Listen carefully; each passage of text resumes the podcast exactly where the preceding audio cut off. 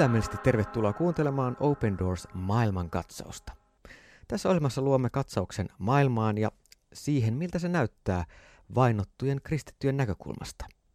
Open Doors on kansainvälinen, poliittisesti sitoutumaton kristillinen avustusjärjestö, joka palvelee vainottuja kristittyjä tätä nykyään jo 70 kohdemaassa. Open Doors syntyi yhden hollantilaisen miehen aloitteesta 1950-luvulla, kun peitenimellä Veli Andreas maailmalle tutuksi tullut hollantilainen lähti auttamaan silloisen rautaesiripun takana eläviä kristittyjä. Veli Andreas sai taivaskutsun 27. syyskuuta vuonna 2022, siis muutama viikko sitten. Työ vainottujen kristittyjen hyväksi kuitenkin jatkuu, ja tässä ohjelmassa saamme perehtyä siihen, miltä kristittyjen tilanne maailmassa näyttää juuri nyt. Minä olen Miika Auvinen ja studiossa kanssani tänään Johanna Kultalahti. Tervetuloa, Johanna. Kiitos. Tänään me puhutaan todella ajankohtaisesta ja erittäin tärkeästä aiheesta myöskin liittyen kristittyjen tulevaisuuteen globaalisti. Open Doors on äskettäin julkaissut tuoreen raportin, jonka nimi on Uhattu sukupolvi. Johanna, mistä tässä raportissa ja tutkimuksessa on kyse?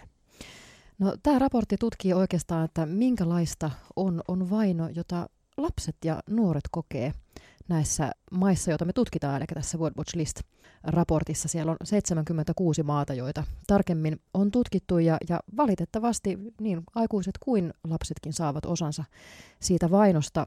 Mutta lasten kohdalla se on sellaista, mikä vaikuttaa ei pelkästään siinä hetkessä, vaan hyvin pitkälle sinne tulevaisuuteen. Se vaikuttaa siihen, minkälainen identiteetti heille muodostuu, miten he sen uskon näkee.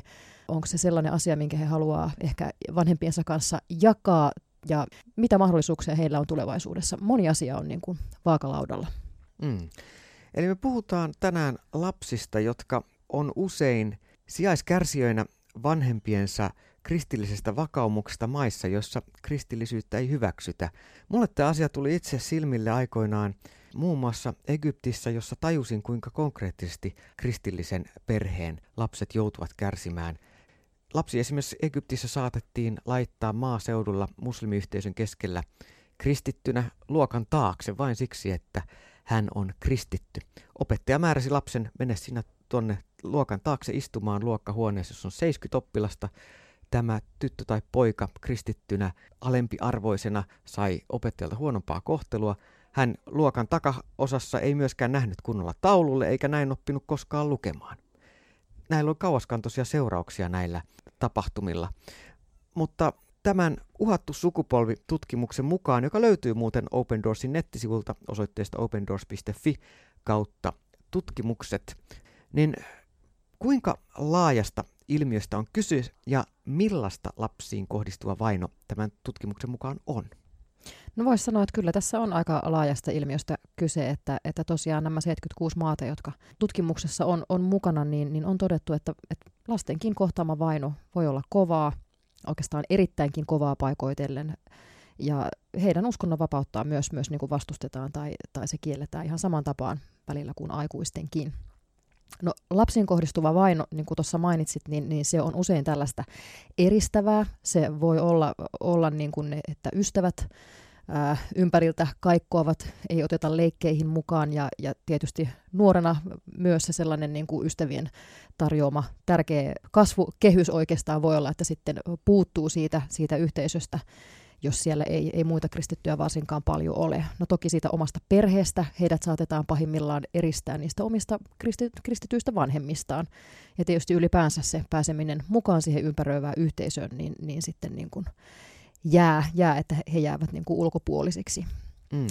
Eristämisestä tuli mieleen Irakista, kuinka kuulin, ja Open Doorsin YouTube-kanavalla myöskin löytyy video irakilaisesta nykyisin pastorista, isä Danielista, joka kertoi, kuinka hän lapsena ystävystyi ekaluokkalaisena muslimipojan Muhammedin kanssa, kunnes eräänä päivänä Muhammedin vanhemmat oli sanonut, että älä hae tätä Danielia kanssasi kävelemään kouluun. Hän on kristitty, että hänen kanssa ei saa olla tekemisissä. Ja ensimmäistä kertaa Daniel tajusi, mitä kristittynä on joutuu niin kuin tällaisen hylkäämisen kohteeksi. Tämä oli jälleen yksi esimerkki, joka on valitettavan yleistä.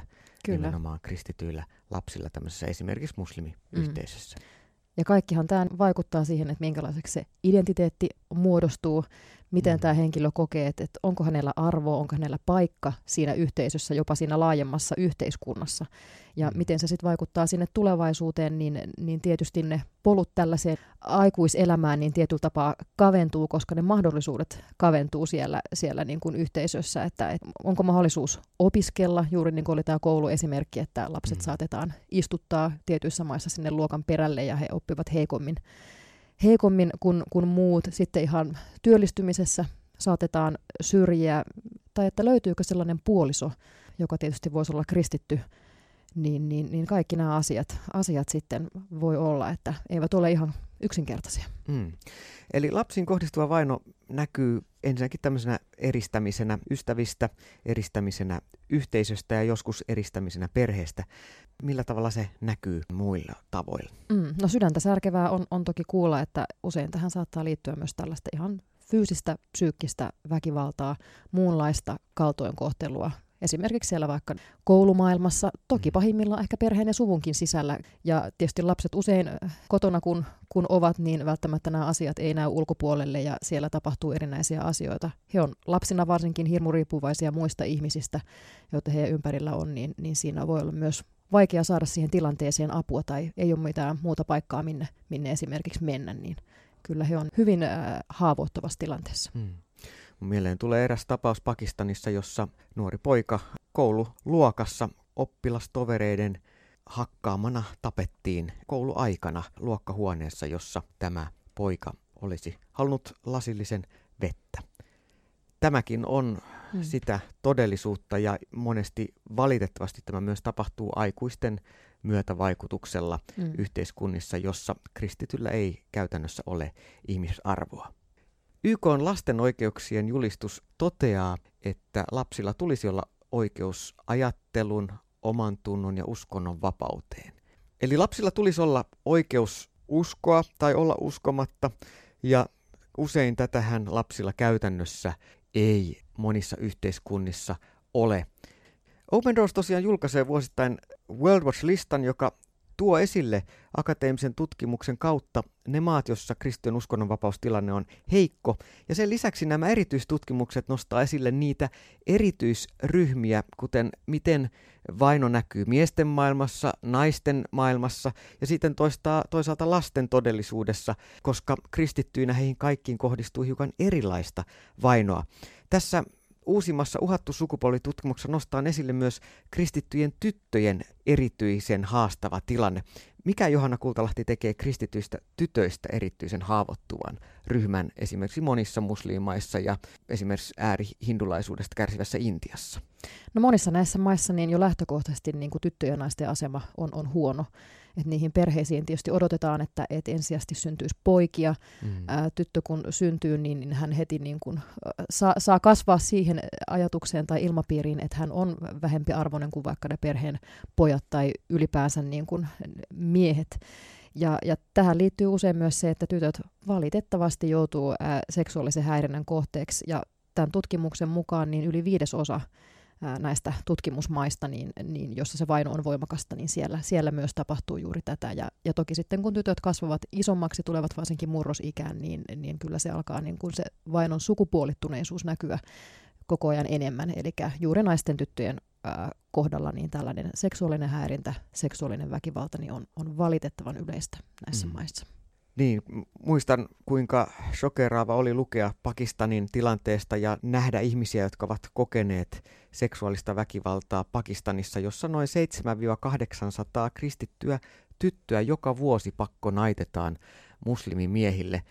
Mistä tässä ilmiössä on kyse ja miksi se on niin laaja-alaista monissa muslimaissa? No se on yksi tapa oikeastaan niin kuin käännyttää myös nämä tytöt kristityistä islamin uskoon. Että on tätä, että pakkonaitetaan, jossain maissa saatetaan houkutella tämmöisellä loverboy-ilmiöllä, että ensin julistetaan rakkautta ja kehutaan tyttöä kauniiksi ja houkutellaan menemään naimisiin, karkaamaan naimisiin miehen tai pojan kanssa, ja sitten sen jälkeen, kun avioliitto on solmittu, niin selviääkin, että tässä motiivina on vain taustalla ollut saada tämä tyttö niin kuin muslimimiehen kanssa naimisiin. Ja usein siinä tilanteessa ei sit paljon enää ole tehtävissä, että näiden maiden yhteisöjen ja ehkä lainkin mukaan sitten nähdään tässä kohtaa, että tämä nainen on musliminainen ja hänen on sitten sen jälkeen elettävä myös sen niin kuin islamin uskon mukaan käyttävä huntua, osallistuttava rukouksiin, ramadaniin ja näin poispäin. Eli se on aika lohduton tilanne sitten siitä eteenpäin. Nämä on järkyttäviä tilanteita.